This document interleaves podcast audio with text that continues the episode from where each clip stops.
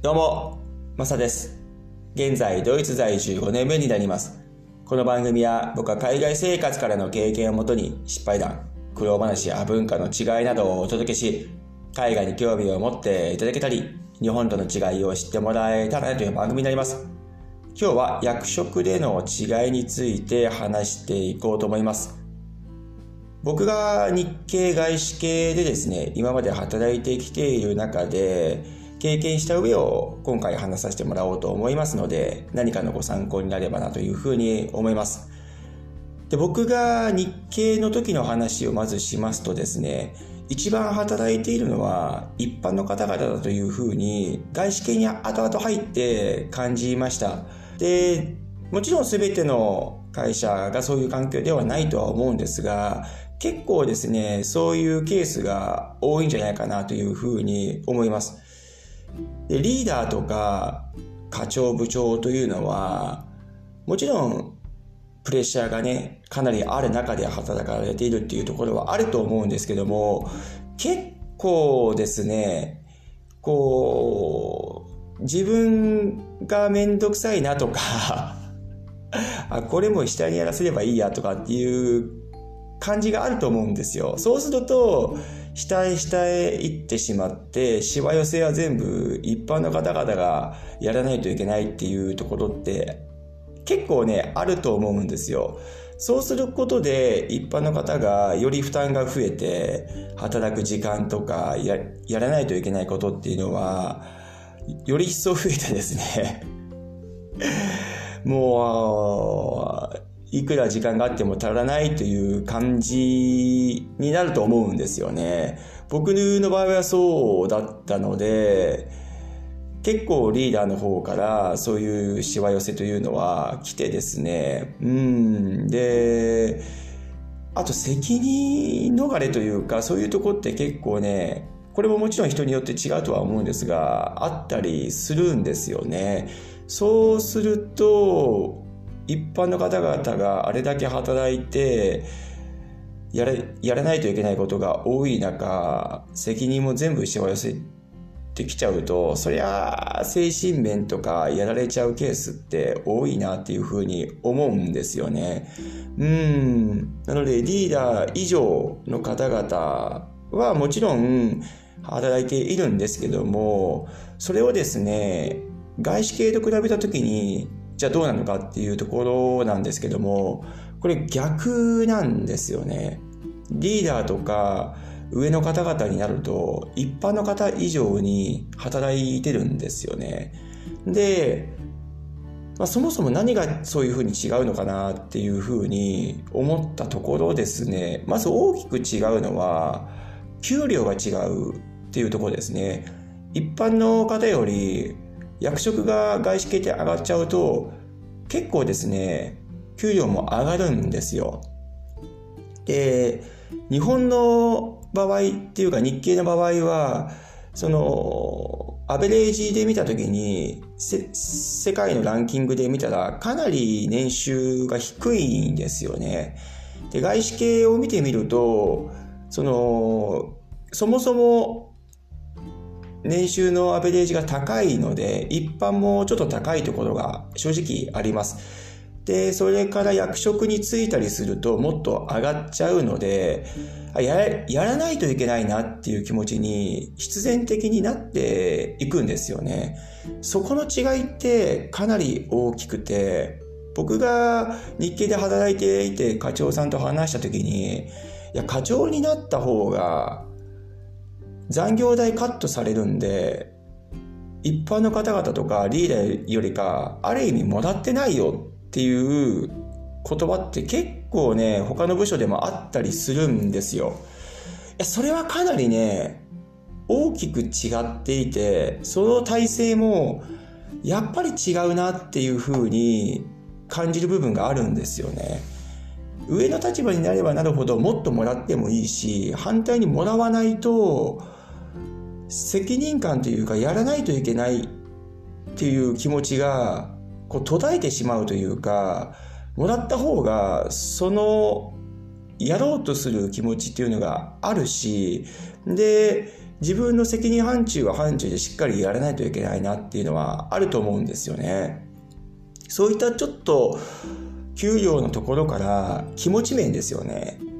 そういったところが結構違ってきてるのかなっていうふうに思います。もちろんその会社によって仕事内容とか各役職での責任範囲ですよね。というのも違ったりはすると思うんですが、その給料面っていうのは非常に大事なところでもあると思いますし、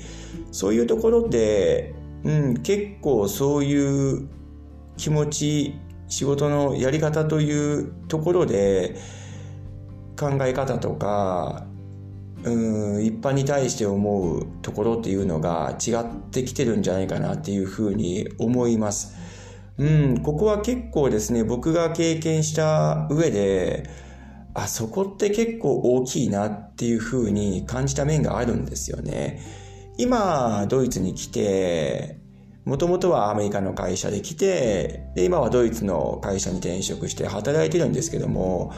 日本の時から外資でアメリカの企業で働いていて、その時もですね、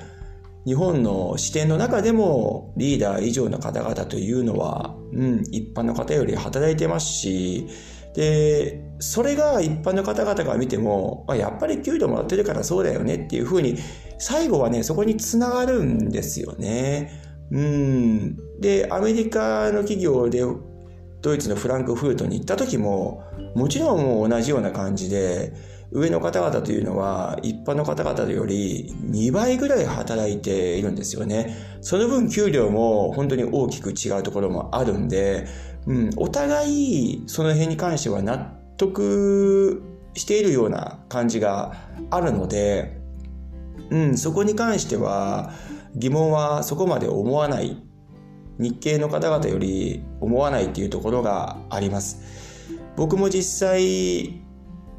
アメリカ、ドイツの企業の中で働いて、目で見て体験してるっていうところがあるので、本当にですね、こっちの役職の方々というのは、本当僕らより働いてるんですよね。僕も一般では今はないんですけども、ちょっとリーダー的な感じにはなってるんですが、やっぱり僕もですね、その一般の方々よりかもらってるっていうところの認識があるので、うん、やっぱやってしまうっていう気持ちになりますよね。っていうか、やらないといけないっていう気持ちに強くなっちゃうので、うん、その見返りというか、給料面の体制ってすごく大きいなっていうふうに思います。で、僕が本当に日本で日系で働いていた時に感じてたのは、部長以上のクラスの役員の方々というのは、これあくまでも僕の 思ったところなんですけども、うん、なんか楽でお金が入って給料もらうのなんかいいなって思う部分がある、あったんですね。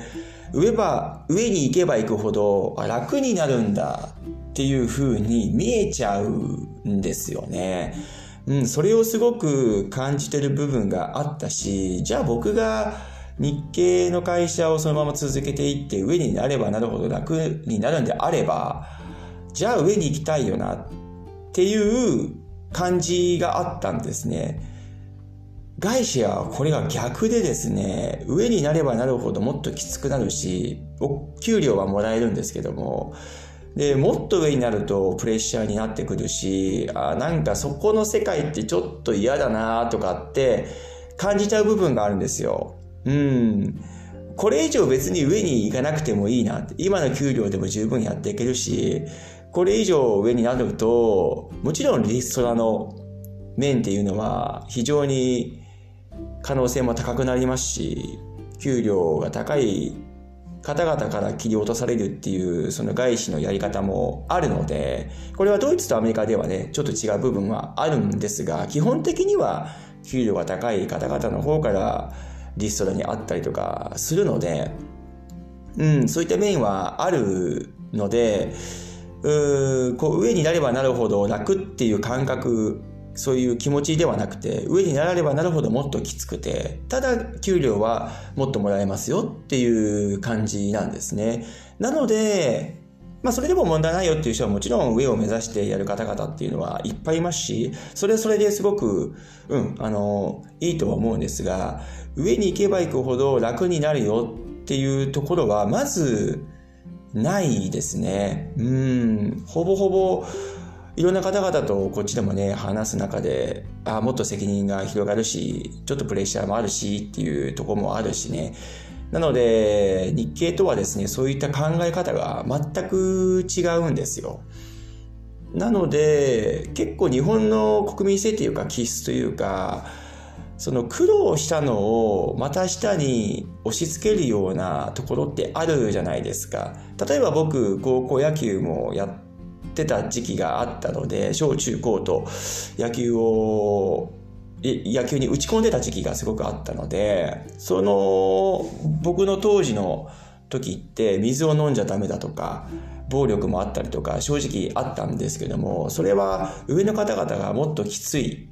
経験をされて、じゃあ下にもね、あの僕らがきつかったので、あ、甘やかしちゃいけないみたいなところってあると思うんですよ。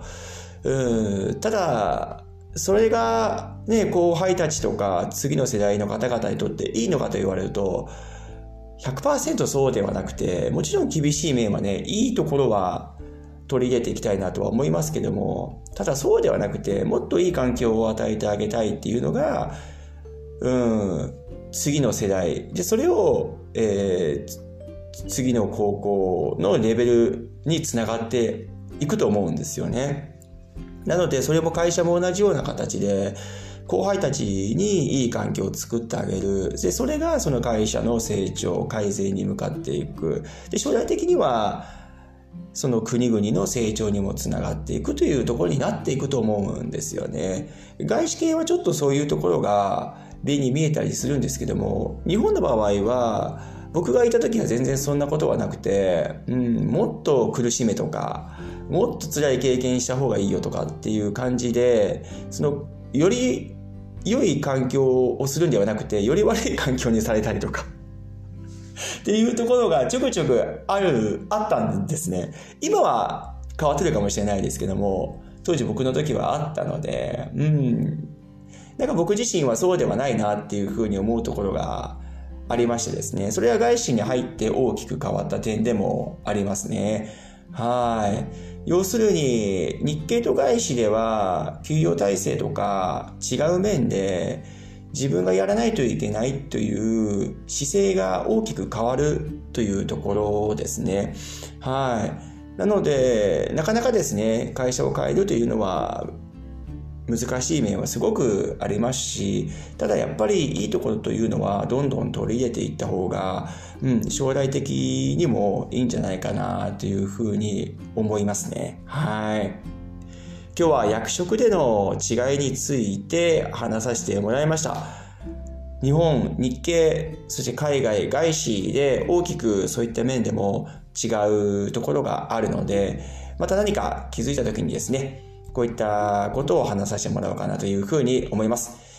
何かの参考になれば幸いです。はい。どうもありがとうございました。